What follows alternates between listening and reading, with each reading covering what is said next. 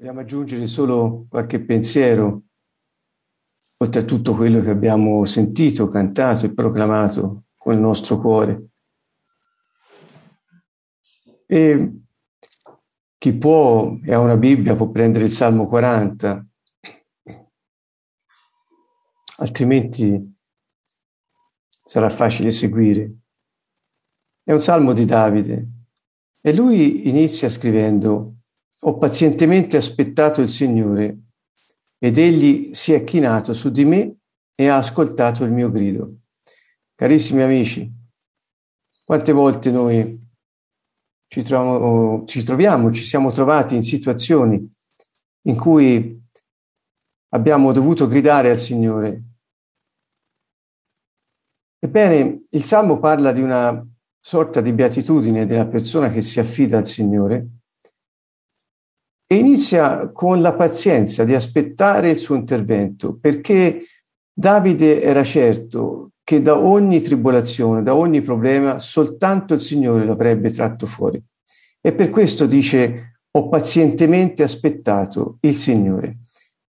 Dunque, amici, la prima cosa importante è attendere pazientemente che il Signore si muova, avendo ascoltato il nostro grido perché Lui si china su di noi quando noi gridiamo a Lui e gridiamo il suo nome. Lui si china su di noi, porge l'orecchio alla nostra preghiera e noi se lo aspettiamo con pazienza, sapendo che è l'unico che può trarci fuori dal problema, lo farà. Infatti il verso 2 continua dicendo mi ha tratto fuori da una fossa di perdizione, dal pantano fangoso Vedete, evidentemente Davide si trovava in una situazione di grave pericolo, forse un pericolo di vita o per una malattia o per, un, per dei nemici che lo voluto uccidere. Questo non è dato da sapere nel Salmo, ma quel che conta è che si sentiva come se sprofondasse nelle sabbie mobili. Io molte volte, parlando della redenzione, del compito del Messia di tirarci fuori dall'oppressione, dalla prigionia, dalla cecità. Ho detto che la redenzione non è altro che essere tirati fuori da Dio, dalle sabbie mobili, essere messi sulla roccia sa- salda. Ebbene, è il Salmo 40. Vedete, mi ha tratto fuori da una fossa, da, da un buco dove ero entrato, eh, dove mi sarei perso. Era un pantano fangoso come la sabbia mobile ma ha messo i miei piedi sulla roccia e ha reso sicuri i miei passi.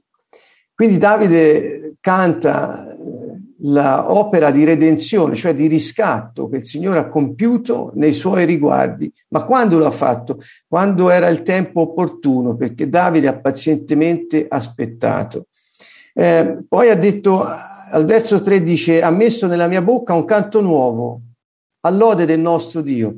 Quindi l'effetto della redenzione, cioè del riscatto, l'essere tolti fuori dal fango che ti ingoia ed essere messi su un terreno sicuro, roccioso, fermo e stabile, comporta la gioia di cui parlava Fabrizio prima, e cioè quel canto nuovo all'ode, e questa parola lode è tehillah, cioè un canto spirituale che sgorga dal profondo del nostro cuore indirizzato al nostro Dio che ha compiuto il miracolo. Eravamo destinati alla perdizione e lui ci ha messo sulla roccia sicura, ascoltando il nostro grido di aiuto. Molti vedranno questo e temeranno e confideranno nel Signore. Ora, io voglio dire, molti vedranno che cosa? Che il Signore ci ha tolti dalle sabbie mobili, il Signore ci ha tolti dalla fossa della perdizione. Eravamo, è vero, peccatori destinati a morire nelle fiamme, ma il Signore ha avuto pietà di noi, ha ascoltato il grido del nostro uomo interiore ed è venuto a salvarci e ci ha tratti fuori da quella situazione e ci ha messi in grado di poter stare saldi sulla verità, sulla roccia, il Signore Gesù Cristo. Ebbene, quando le persone vedranno questo, tremeranno addirittura quando lo vedranno e allora confideranno nel Signore. Carissimi, la prova della opera meravigliosa del Signore che a noi dà gioia perché mette un canto nuovo, capite il nostro nome? Canto nuovo nella bocca di coloro che sono salvati e liberati dalle, dalle, dalle sabbie che lo ingoiano, ebbene vedranno questo grande miracolo perché siamo sulla roccia e tremeranno e temeranno Dio. Questo sarà l'inizio per loro della sapienza, il timore del Signore. E quindi Davide continua dicendo, beato l'uomo che dunque ripone la sua fiducia nel Signore, lo attende pazientemente perché sa che verrà a salvarlo. Ascoltate, quanti di voi in questo momento sono nelle sabbie mobili? Quanti di voi in questo momento, di noi, siamo nei problemi fino alla gola e speriamo che il fango non ci ingoi un po' di più per vari motivi di natura varia, ma se noi aspettiamo pazientemente il Signore e alziamo a Lui il nostro grido, lui sicuramente per la fiducia riposta in lui attiva il cielo e quindi si muove il nostro soccorso.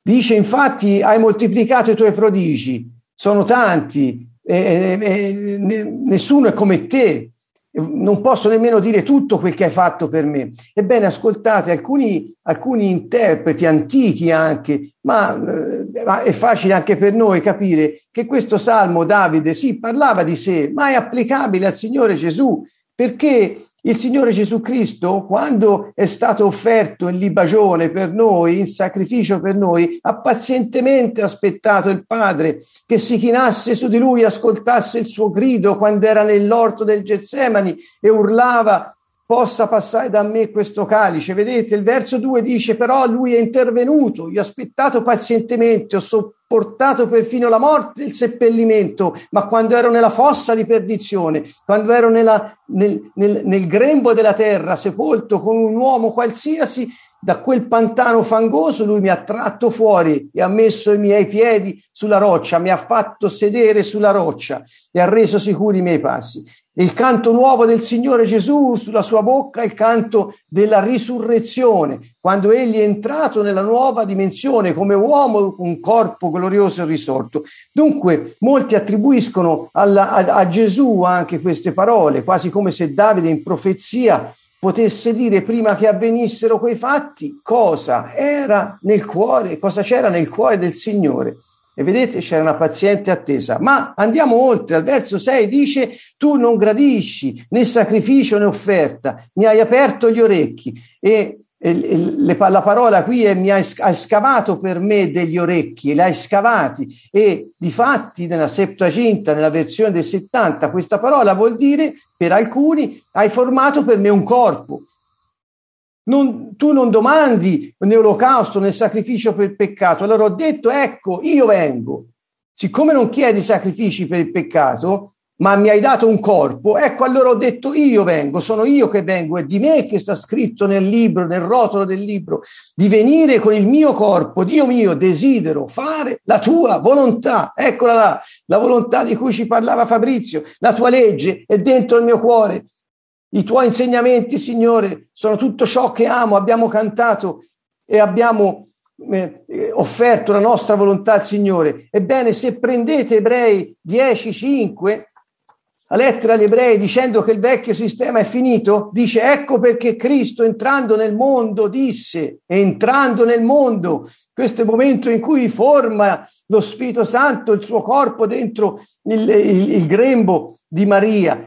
Tu non hai voluto né sacrificio né offerta, cita il Salmo 40, ma lo cita prendendo dalla Settuaginta e dice, ma mi hai preparato un corpo. Non hai gradito gli olocausti né il sacrificio per il peccato. Volevi che io offrissi il mio corpo? E allora ho detto, ecco, io vengo per fare, o oh Dio, la tua volontà. E aggiunge poi, così egli abolisce il primo dei, dei, dei, dei, sacrifici per stabilire il secondo. In virtù di questa volontà noi siamo stati santificati mediante l'offerta del corpo di Gesù Cristo fatta una volta per sempre. Ecco la volontà di Gesù di fare la volontà del Padre e offrirsi in sacrificio perché noi potessimo essere tratti fuori dal fango e dalla fossa di perdizione e essere giustificati ai suoi occhi, avere pace ed essere riempiti della sua gioia, perché quando siamo in pace con Dio possiamo dedicarci interamente alla sua vita. E possiamo interamente fare quello che Lui ci chiede, perché abbiamo pace con Dio e questo è il frutto della giustificazione. Gesù ha ricevuto un corpo dal Padre ed è venuto ad offrirlo facendo la sua volontà. Di me è scritto nel rotolo del libro. Carissimi, il nome di ciascuno di noi è scritto nel libro della vita. Se abbiamo accettato il Signore Gesù Cristo e viviamo per Lui, offriamo anche noi, come ci invitava a fare Fabrizio, tutti noi stessi, il nostro corpo, come chiede Paolo in Romani 12.1, la nostra volontà, la nostra vita, come Gesù dice continuamente, chi perde la sua vita per me, per il mio nome, per il mio regno, la salverà. E facendo questo potremo avere pace con Dio ed essere riempiti della sua gioia, perché allora potremo fare quel che Lui ci chiede. Non lo sentiremo più come un peso, ma come la naturale evoluzione della nostra volontà unita alla sua. Fare quello che Lui ci chiede per la fiducia che abbiamo riposto in Lui. Conclude il Salmo 40 dicendo: Il Signore ha cura di me tu sei il mio aiuto, il mio liberatore, Dio mio, non tardare. Che questo possa essere i nostri cuori, la nostra speranza sia riposta nella sua azione redentrice e potente, perché Lui ha fatto la volontà del Padre e ora vive in noi e noi possiamo fare la sua volontà. Ringraziamo Dio per questi brevi accenni e benediciamo l'opera dello Spirito Santo in noi. Cerchiamo la testimonianza interiore che siamo Suoi figli e lasciamoci guidare da Lui. Amen. Amen. Bene, ringraziamo il Signore e ricordiamoci appunto che l'adorazione inizia stando in ginocchio davanti al Signore e continua essendo chi siamo. Pensate che Dio si potrebbe dire no, che è volontà vivente o no? Che ne dite? La prima, dalla Genesi vediamo che la prima cosa che, che, che, che emerge è Dio disse, quindi fa subito un atto di volontà, parla ma disse sia luce e noi siamo a immagine e somiglianza di Dio. Cerchiamo di non rimanere nel pantano. Fidatevi che il nostro spirito è unito al suo per mezzo, come ha detto Maurizio, della redenzione. Fidatevi, non rimanete in pantano nell'indecisione, decidete. E ogni volta che agite è un atto di adorazione. Quante volte agiamo in un giorno? Quante volte? se siamo uniti a Dio, è una preghiera. Bene, allora ringraziamo il Signore perché ci ha dato tutto questo. Possiamo insieme pregare queste parole. Ecco Signore, vengo io.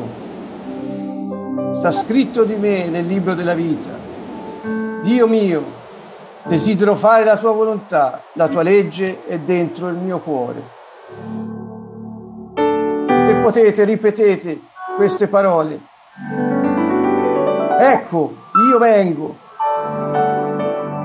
Mi consacro a te, Signore. Consacro a te la mia vita, il mio servizio e tutto me stesso. Sta scritto di me nel libro della vita. Dio mio, desidero fare la tua volontà, la tua legge è dentro il mio cuore. La tua legge è dentro il mio cuore, mio Dio, desidero fare la tua volontà. Di me è scritto nel libro della vita. Ecco, vengo, Signore. Consacro me stesso, la mia vita, ciò che faccio e che ho.